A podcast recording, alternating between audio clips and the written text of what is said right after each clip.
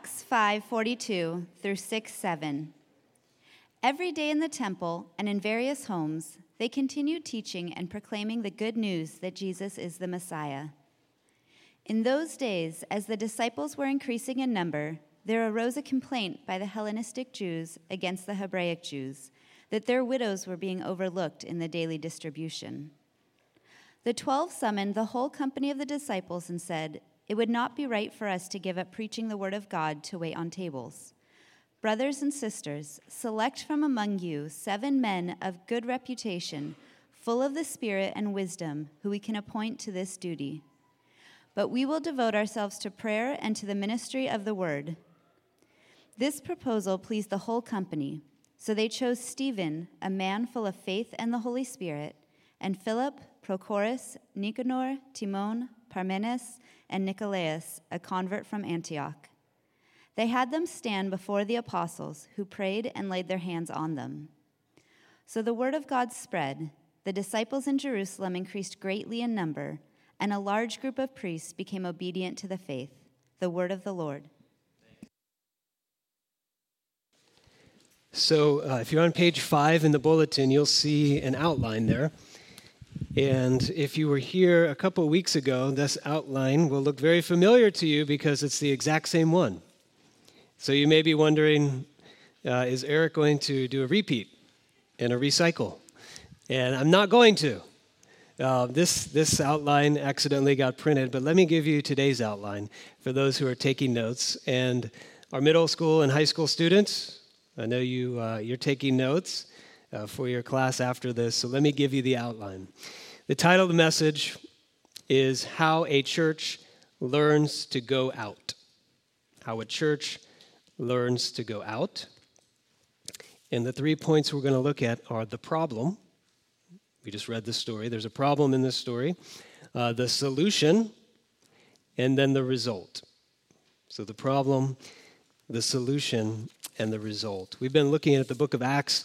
This fall, our focus has been on the first part of the book of Acts, chapters 1 through 12 mainly. And we're calling our series Blueprint because that's, that's how the book of Acts was written. That's how it's meant to be read. It's meant to be read like we're looking at a blueprint design of how God built the church, of how Jesus built the church. If you remember, uh, if you were here for the very first sermon, chapter 1, if you have your Bible, you can check it out. Chapter 1, verse 4. Uh, this is the second volume from the author Luke, same author of the Gospel of Luke. And he says there at the beginning of chapter 1 in Acts, he said, I told you what Jesus began to do and to teach. The book of Acts, he's saying, is what Jesus continued to do and continues to do and to teach. So when you when you read the book of Acts, it's, it's a one of a kind. There's no other book like it. You get to you get to have insight into some key questions, some big questions about the Christian faith. How did Christianity go from a small but growing Jewish sect in one city to a thriving worldwide movement? How did a faith that was resisted, we read about this resistance from the very beginning, it was persecuted, this faith was threatened there was just a small and strange minority of people doing their thing in Jerusalem. How did this group of people grow to become the most influential force in the ancient world and then in the Western world? It's a question of history. It's a fascinating question to consider. Historically, by looking back, we can ask uh, well, what made the church so attractive? How did this happen? What made it so non ignorable for so many people that were coming from so many different cultures and backgrounds? And if you're here this morning and you're exploring Christianity, you have questions, you're not sure what you believe, this text that we read this morning actually helps answer some of those questions for us. And my Christian friends, today we can ask this question uh, in reverse. As Christianity goes from becoming the most or one of the most influential forces in the Western world, to becoming more of a strange and small minority in our culture. What does that mean for the church? Uh, last night in, in, in, our neighborhood, I was having, um, we had a block party, so people from all over the neighborhood were gathered together and we were eating, and I was uh, coming out that I was a pastor to a lot of people. Oh, what do you do? I'm a pastor. Okay, what's the reaction? And one guy uh, just said, uh, basically, he's like, what's, what's attendance like? I don't know anybody. He told me, I don't know anybody who goes to church regularly. And that's um, likely, from a human perspective, only going to increase. More and more people, even in Southern California and America, won't know anybody who goes to church. So, for Christians, this story is important. Uh, do, does the church turn inward and just focus on ourselves? Do we build walls around ourselves and protect our identity and our beliefs? Do we change our beliefs? Do we need to change our methods so more people will be interested in what we're saying and doing. As we've been talking about this fall, the answer that Acts gives uh, to all these questions really can be summarized in a twofold answer as we see how did Jesus build this community called the church. There are two big things we've been talking about. We've been talking about how the message of Jesus, the gospel, went deep into this group of people through teaching, through learning. Every day they were teaching. They were in this rich community. It says they did life together. They were one heart and one mind. Every single need in the community was met. It was so deep. And the gospel went very deep. But the gospel also went out from them. The gospel went out from them in boldness and in love. And this is how we could outline really the very first, we could, we could outline all of Acts, but even Acts 1 through 12, which is what we're looking at. 1 through 5, we, have just looked at those uh, the past few weeks. We see the gospel going deep into people's lives with that focus on teaching and community life. And then here we are in a transition, chapter 6 through 12. We see the gospel, it starts going out. We see that the, the church doesn't just exist for itself, they went out with the message of Jesus. They formed new, deep gospel communities in places they didn't even want to visit or go, and they weren't interested in these people, like Samaria and beyond Samaria in different parts of Judea. Why is all that important? That's, that's context, that's introduction back into the story that we just read, chapter 6, chapter 5, or 542, 6 through 7, that we just read. This text, that story, is the transition. This is a transition story from the church going so deep to learning how not only to go deep, but to go out. You know, a church that only goes deep and never goes out, we might call that an ingrown church. An ingrown church. The word ingrown is a word that rightly might make you cringe. If you Google ingrown, the first things that will come up are ingrown hair, uh, ingrown toenail, and ingrown pimple. And that's disgusting. if the church stayed in Acts 1 through 5, this is the point. If they just stayed in 1 through 5, do you know what would have happened? Maybe they would have been a great, deep church in one city. But that's not what God wanted. The church then would have become ingrown. Acts 6 through 12 shows us how God kept this from happening. He said, I don't want you to be an ingrown church. But how can a person, how can a church do both? It's hard. Going out. out's uncomfortable. It involves risk and suffering and opposition. It's not natural for any of us. And what we will see here in the book of Acts is a church. And each person learns to go out with training, with training from God. You have to understand this before we get into this text. This is kind of like what you would call Hope everyone's okay with that, that bang. This is what you would call Karate Kid training. If you've seen the, the movie Karate Kid, the original Karate Kid is one of the best movies of all time. We just had my kids watch it. If you're not familiar with the story of Karate Kid, there is a young boy, he moves to California, he gets bullied uh, by mean California kids, and he has to learn how to defend himself against them. He wants to learn karate. And he finds out his building manager is a karate master. He's like, train me, teach me karate so I can defend myself. And so, if you know the story, he goes over to the karate master's house, and first, he paints his fence. paint the fence. He's just painting this giant fence for hours. And then he has him sand the floor, his deck. Sand it. Left and right, sand it. And then he's not done. Then he says, I want you to wax all my cars. He has all these old cars. Wax on, wax off, wax on, wax off. Hours and hours. And the kid is like, I came here to learn karate, not to be your slave. But the great moment of insight comes when he shows him all the moves that he's been teaching him wax on, wax off, paint the fence are actually karate moves. So, Mr. Miyagi, the great teacher, he's using a training method that Daniel, the, the character in Karate Kid, said, What are you doing? How is this helping? But Mr. Miyagi said, This is the kind of training you need. It doesn't make sense to you at the moment, but it's going to train you to learn karate. I share that because this passage, trust me, it'll make sense as we go on, is how God trains the church. It's not what we might expect. The lessons are not the things that we think we need to learn, but it's how He trains the church to learn to go outward. So let's talk about the problem. Um, I say the problem, but actually, if we consider the context of chapter 5, there was more than one problem going on here. There were problems, plural. After the story we looked at last week, we talked about Ananias and Sapphira. Later on in chapter 5, we don't have time to, to look at it all. It tells us a story about after more miraculous healings were taking place, more preaching was happening, more people were coming to faith and becoming Christians. It says, chapter 5, verse 17, the high priest rose up out of jealousy. The high priest was the most influential and powerful religious leader in Judaism at the time. Very, very significant person. He put them in jail, the, the early church, the disciples. He had them flogged and ordered them not to ever speak about Jesus again. And what did they do? It's in chapter 5, verse 42. It's in your bulletin.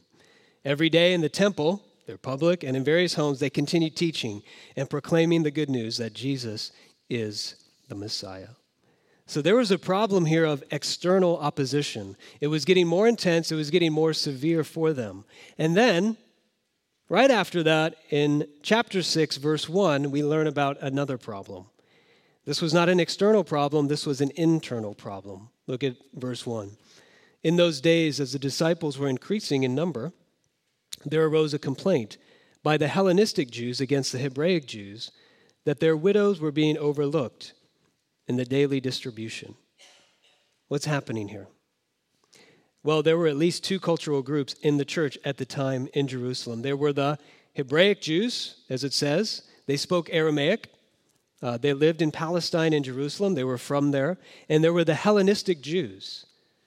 These were Jewish people, but they spoke Greek and likely they traced their lineage back um, outside of Jerusalem and Palestine to the rest of the Greco Roman world, and they had come back into Jerusalem. So there were language differences, but there were also significant cultural differences between these two groups.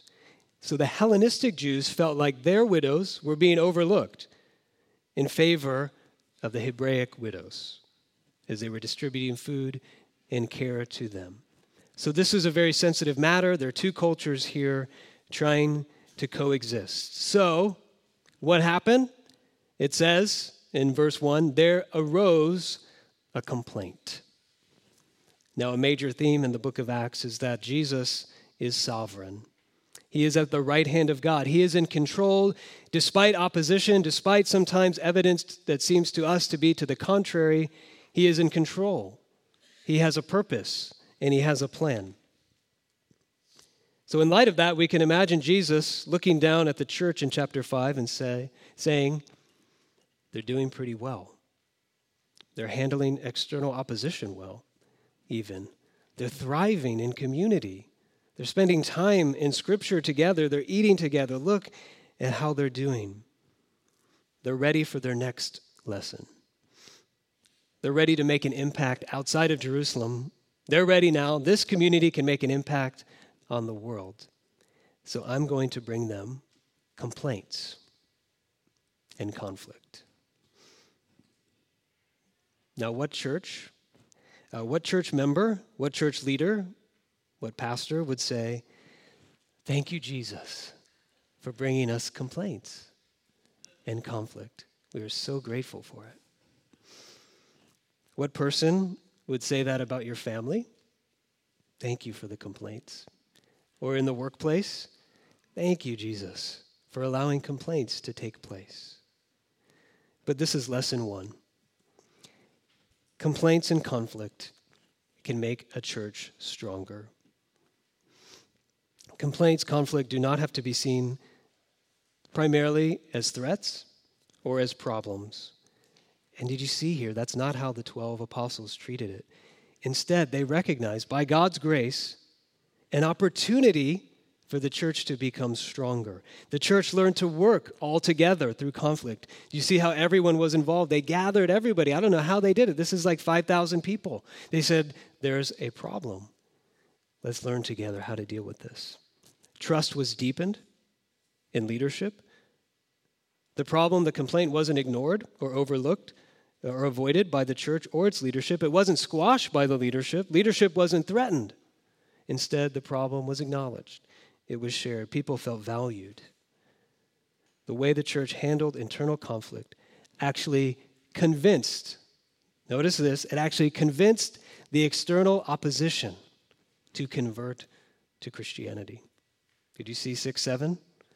These were the opponents Chapter 5 says all the priests were opposed to the gospel. They, they said, Stop talking about Jesus. And then in verse 7, something got their attention. We'll talk about that later. A great number of our complaints. I don't know if you have ever complained. I know I have. But isn't it true that a great number of our complaints come from the feeling of being overlooked? At work, we might be overlooked in a promotion or in recognition, so we complain. What's wrong with these people? Doing things the wrong way. Don't they see what I'm doing?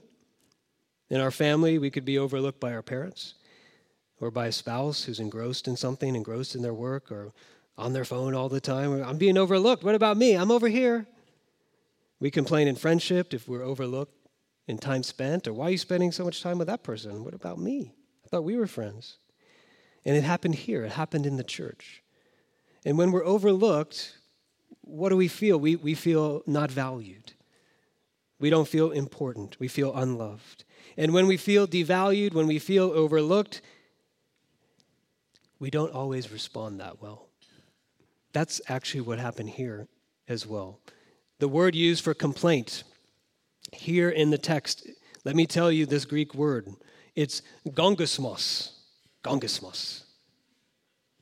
I only teach Greek words when they're really cool. This one's really cool. And you can hear it. It's considered like an onomatopoeia word. It's like gongismos, gongismos. Everybody's like grumbling and gongismosing all over the place.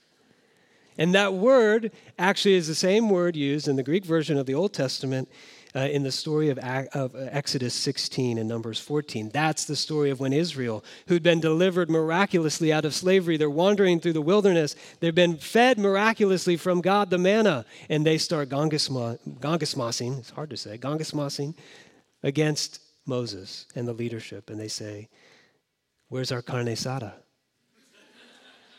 We want meat. We want to go back to Egypt where we were slaves because we don't have meat. And it's a terrible story in the Old Testament. They're wandering through the wilderness. God is preparing them, He's teaching them, He's shaping them into His people, and they're just saying, We're complaining. Why did you bring us out here? What are you doing? The complaint and the conflict, though, it's a part of God's blueprint. Let me share a quote uh, from Dennis Johnson, who wrote a great book on the book of Acts. He says, The early Christians found that the differences that threaten division can be God's prod to look beyond oneself, beyond the circle of our kind of people, to see the rich diversity of people from every nation, tribe, people, and language being woven by the Spirit into a multicolored, many textural tape tapestry. A church that only touches our kind of people in language, culture, social status, and background is a shrunken distortion of Christ's holy Catholic universal church. You know, when God brings different and new people into our lives. which by that I mean everyone who's not you. Everyone who's not me is a different person, different story, different background. That is an opportunity for us. Sometimes we can complain when we get together with a lot of people who are not like us. It happens in family, in the workplace, it happens in the church. What, what Dennis Johnson is pointing out, what this text is saying is these, this is a part of God's blueprint to teach the church, to help us work through what it looks like to love people who are not like us. This was actually preparation for the church to be, become more uncomfortable, reaching across more cultures, not just Greek speaking Jews or Jewish converts, but Greeks, just plain old Greeks who cared nothing about the Old Testament or the Jewish people or religion, knew nothing about Jesus. How will they love and serve people so different from them if they can't even love their fellow Jewish people? That was a problem. Summary. In spite of opposition from without and opposition from within, the gospel keeps moving deeper into people's lives, and God starts moving his people out. Let's talk about the solution. We need to look closer at the solution here. It's not quite as straightforward as it might seem because, as you might have already guessed, I've already talked about it a little bit, the problem had many layers to it. Okay, these were widows. We said that. Now, in the, in the first century, we have to understand what that meant to be a widow. It meant to be very vulnerable, dependent, completely dependent on the house of uh, your father or your brothers. And if you didn't have a father or brothers, you were left with nothing no protection, no property. One historian estimates 33% of all women in the first century at this time were widows, and the percentage just increases with age. Not only were they widows, they were Hellenistic Jews, which we already mentioned. They spoke Greek, they were less culturally Jewish, even in, in Jerusalem, they worshiped in different synagogues. You had the Greek speaking synagogues and the Jewish speaking synagogues. So these two groups didn't spend a lot of time together. And you might imagine that they might have suspected each other. The Hebraic Jews kind of looked down on the Hellenistic Jews. They felt like they were the pure ones, speaking their language. So, what did this mean? Hellenistic Jewish widows were vulnerable socially and they were a culture, cultural and numeric minority in the church. So they were vulnerable. They were a cultural and numeric minority in this young church. A quick sidebar on this on, on what, it, what it looks like, what it means to be a cultural or numeric minority of any kind.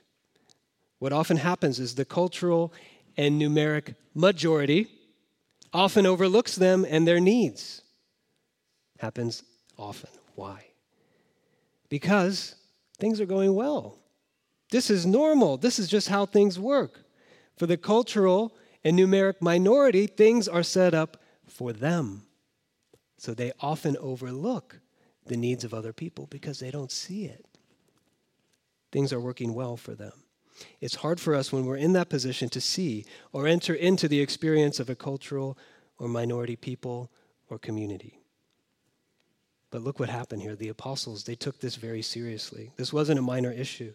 The vulnerable and the overlooked in the world were not to be overlooked by the church or in the church. When it came down to the word and prayer, uh, verse 4, chapter 6, and the teaching of the word and taking care of the needs of the vulnerable, especially cultural and numeric minorities in the community, do you see it wasn't an either or? They said this has to be a both and if they took the word of God and prayer seriously, they had to care for the vulnerable. A few examples from the Old Testament Exodus. Do not take advantage of the widow or the fatherless. If you do, they cry out to me, and I will certainly hear their cry. Again from Exodus. The Lord your God is a God of gods and a Lord of lords, the great God, mighty and awesome, who shows no partiality, accepts no bribes. He defends the cause of the fatherless and the widow. He loves the foreigner residing among you, giving them food and clothing. Deuteronomy Cursed is anyone who withholds justice from the foreigner, the fatherless, or the widow. And all the people say, Amen. Isaiah 1, another example, last one. Learn to do right, seek justice, defend the oppressed, take up the cause of the fatherless, plead the case of the widow. Do you see how this would work? If the apostles said, We are serious about the Word of God, this was the Word of God. They had to be as serious, equally serious about caring for the vulnerable, the widows in their midst. So in verse 2, chapter 6, you have to see that the, the, uh, the apostles were not saying, This is beneath us. We don't wait on tables, we are the leaders. We do word and prayer. Their calling was to the ministry of the word and prayer. But their point was we cannot neglect our main calling of teaching and praying. It is central, but the ministry of compassion and care is non negotiable. Now, look, look, at, look at this text again. This is describing to us the daily job of the 12 apostles. Do you see this? This is a daily thing. In uh, verse 42, every day. And then in verse 1, this is daily distribution. Here's their daily job they were leading and teaching a church of 5,000 people in their homes, at the temple. They were administering the daily distribution of food to all widows, probably a big number. They were praying regularly at all set hours of prayer. They were praying privately with people. They were collecting money that was given to them. They were making decisions about how to minister to all the needy in their community. And then there was a complaint. Somebody said, We're being overlooked. And this was a great moment for the 12 apostles to say, There's no way we can do all this. We can't do it all. What an important moment for them. What an important moment for the church. What an important moment for all of us when we learn lesson number two in our lives. Put it on the screen. Ministry is not for the professional few. There's so much wisdom and humility here by God's grace that the apostles showed. They appointed leaders, leaders of a similar background. All these uh, men that were appointed to lead this were also Hellenistic. One was actually non Jewish. So they brought them to the table when it came to leadership. What this shows us is that a healthy church inside, with more leaders, more ownership, more people serving, will have more of an impact outside. A healthy church inside, with more leaders, with more people owning, will have more of an impact outside. In the context of Acts, the story of the gospel going out throughout all the ancient world, it's only when the word and prayer are not neglected and more people are serving and leading in the church does the gospel move beyond one city, Jerusalem, to other places in the world. A few things for us to think about here. Points of application. This is a challenge to us today. It's a challenge to us in many different ways, um, but it's also a challenge directly to us uh, in the church. It's a challenge to me as a pastor. There are two things that tend, tend to shape us. Eric mentioned uh, one of these in the liturgy already. There's things that shape us uh, deeply here in Southern California and Orange County. One is consumerism, and one is what I'll call celebrityism. So let's talk about these in light of this consumerism. Um, did you see here how everyone was a part of the solution? Now, often it's hard to receive a complaint. The people who were complaining didn't say, Hey, there's a problem here. Can we help? No, they were gongasmasing. They were just complaining. They were saying, You fix it. But the apostles gathered everyone together and said, Let's all figure out how we can be a part of the solution. We can't fix this. We all have to. They chose other leaders and appointed them. I was reminded by a friend this week you know what would have been easier for everyone? They could have just started the Hellenistic Jewish Presbyterian Church of Jerusalem in a different place and just separated off easier. Speak the same language, we do things the same way, we have the same culture, but they said no. There is a place for many different churches, a diversity of churches. But in this instance, what we see God saying is that that would be a consumeristic choice to choose what's more comfortable and easy. I'm going to show you a, a slide, a picture. I'm kind of embarrassed to show it, but I'm going to show it to you. Oh, there it is. It's, eh, you can't read that, can you? It's very hard to read. Um, what does it say again? I have to see. It says the family. Oh, yeah, Presbyterian Family Connection. That's just a nice way of saying Presbyterian church splits.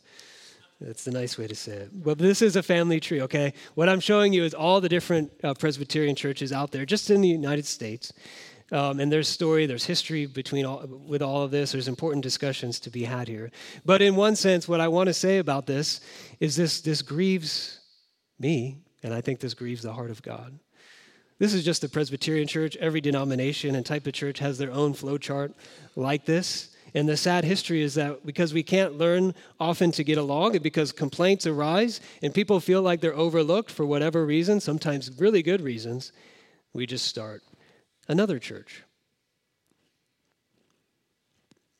But this is what happens when we all look for a church that fits me. The extreme example would be the church of Eric Kapoor, all by myself over here, because that's the perfect church that fits everything that I want. That would be the extreme of consumerism. But here we see before the church was ready to go out, God said, Let me teach you. It's a training lesson, like a Mr. Miyagi lesson. You don't think this is what you need to go out, but you need to learn to combat, resist consumerism. By the grace of God, it can be done. There's also celebrityism, uh, celebrity pastorism, we could call it. In Acts 1 through 5, we read about Peter and James and John. Those are the three closest disciples to Jesus. Those were the heroes of the early church and the leader. They're doing everything and they're doing incredible ministry. But then in the, in the uh, second part of Acts 6, beyond 6, 7, 8, 9, we start to read about Stephen. Who's Stephen? Philip.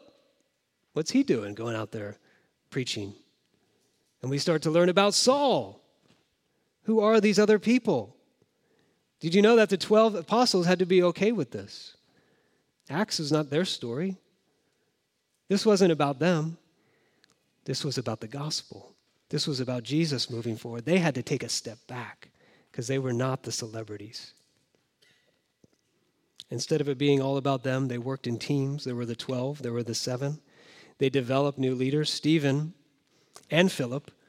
Here they began serving uh, widows. You see them later on, they start preaching to new people. Stephen preaches um, to the Jewish community, the Hellenistic community there, and, and Philip is sent out to the Samaritans. And so they're being equipped.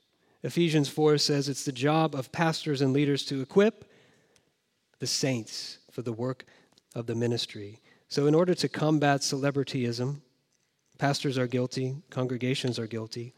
We need to declare war on one little word, I think, the word the. In the Bible, there's no the ministry. There's just ministry. Everyone is called to ministry. John Stott, pull that quote back up. All Christians, without exception, being followers of him who came not to be served, but to serve, are themselves called to ministry, indeed, to give their lives in ministry. Here's the connection here in the text. In 6, verse 4, it says, We will devote ourselves to prayer and to the ministry of the word. If you go back to chapter 6, verse 2, says, It would not be right to, to, for us to give up preaching the word, to wait on tables, wait on tables, the ministry of the word. Those come from the same Greek word, diakonon, where we get the word deacon. They mean serve, they mean ministry, they mean minister. Both were forms of ministry the preaching of the word and the serving and the meeting of needs. It's all ministry. And it took the whole church, more and more people, realizing I'm called to ministry too, for this church to be ready to make an impact beyond itself. Okay, the problem and the solution, let's talk about the result. If you look at verses 5 through 7 in chapter 6, they chose a team. They officially appointed them to ministry. They prayed. They laid hands on them. And then look at verse 7. It says, The word of God, this is the result, spread, and a large number of priests became obedient to the faith. So, it says, therefore, therefore, there's a connection between all these priests coming to faith and what happened in verses 1 through 6. This is significant because before this story, the priests were opposing the faith. The high priest was adamantly opposed to the faith, and all the priests were threatening this early Christian movement, saying, no more, don't speak about Jesus. And after this story, large amounts of priests are joining the church. Why? I think it was this. They said, Look at these people.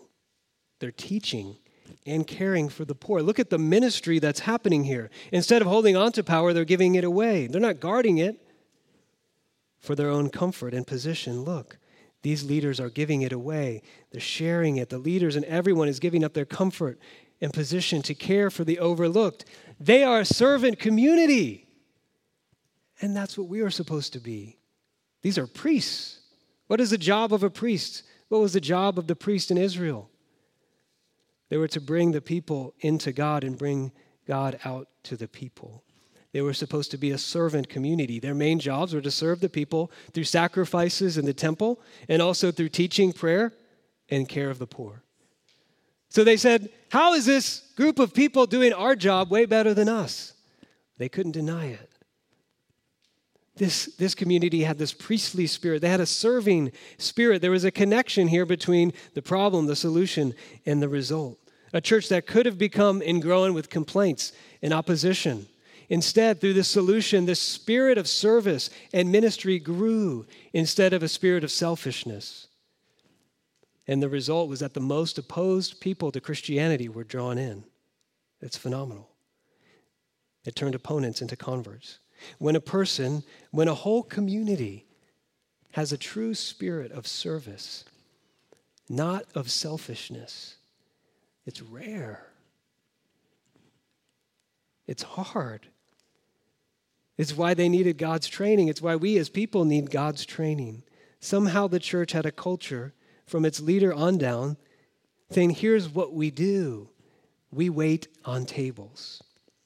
We have to understand here the picture of service waiting on tables. Some of you, I don't know if you've been a waiter or a waitress, that's a hard job. Hats off to you. In the Bible's metaphor, table service, there are only two groups there's the waiters and the waitresses, and there's those who are reclining at the table. You either recline at the table or you wait on tables. Okay, question which one would you rather be?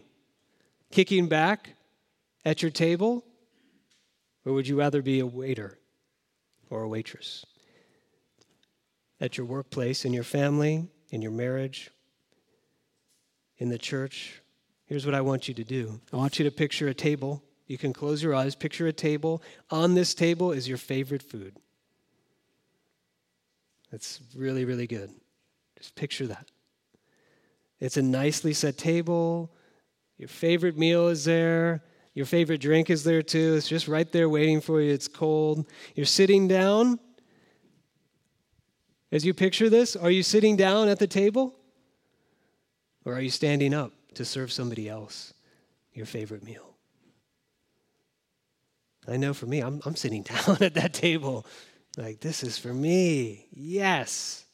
Someone else serve me. This was so challenging and humbling to me this week. We, some of you know we had a, a kind of a tough week as a family. Um, I won't go into the details, but one dinner I was, I was the waiter serving food, and it was my job, and I was, I was supposed to do. I was getting it already, and I was so hungry, and I was like, everybody else was was sitting, and I was serving the table, and I was so hungry, and I was hangry and I was like, why am I doing this all by myself? I'm the one that should be sitting at this table. And isn't that how we get? Often, when it comes time for us to take the place of a waiter or a waitress. You know, this wasn't just waiting on tables, this was waiting on tables of people who were complaining. They could have said, Look here, Hellenistic widows, thank you for your complaint. Put it in the box, complaint box over there. Have you ever thought about how we're being overlooked? Have you seen my calendar? Do you know my daily schedule? I don't have time for this. So, how did they do it? How did they go from sitting at the table to standing beside the table and saying, We're here to serve? It all goes back to verse 42. Look at it again in chapter 5. Every day. They needed to do this every day. In the temple and in various homes, they continued teaching and proclaiming the good news, the gospel, that Jesus is the Messiah. Lesson three is this to look outside of ourselves, we must continually look to how we have been served by Jesus. Stay with me on this last point. Most people in other religions view God, view God as the one who's reclining at the table. He's saying to humanity, serve me, serve me well in your life. You will get a place at my table. Right? God has the blessing, God has the keys to the kingdom of heaven, to the doors of heaven to earn his blessings, to get a place in heaven, to sit at the table of God, it depends on how good we live, right? How faithful we are. God is at the table, we are serving, and we are saying to God, What can I do for you to earn your blessing? What can I do to have a place at the table?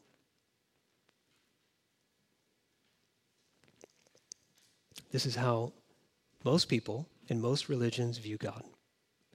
Christianity says it's the other way around. That's completely backwards. Christianity says, well, no one deserves a place reclining at the table with God. No one can earn a spot. Our spirit of selfishness is too great. If you are in the presence of God sitting at his table, immediately you will know you don't belong there. A number of years ago, I went into a restaurant. It was in New York City, nice restaurant. I didn't know we were going there. My friend took me there. I was dressed not this nice. I wasn't dressed that nice. I walked into this place, Del Frisco's Steakhouse. Do you know of it? And everybody was wearing a power suit. And they were like looking very successful. And I just was like, I want to go away now. I'm going to leave out there. I knew I didn't belong. Christianity says, if you know the true God, you will know you cannot sit at his table dressed how you are and how good you are with our spirit of selfishness that runs so deep. But Christianity says God isn't at the table.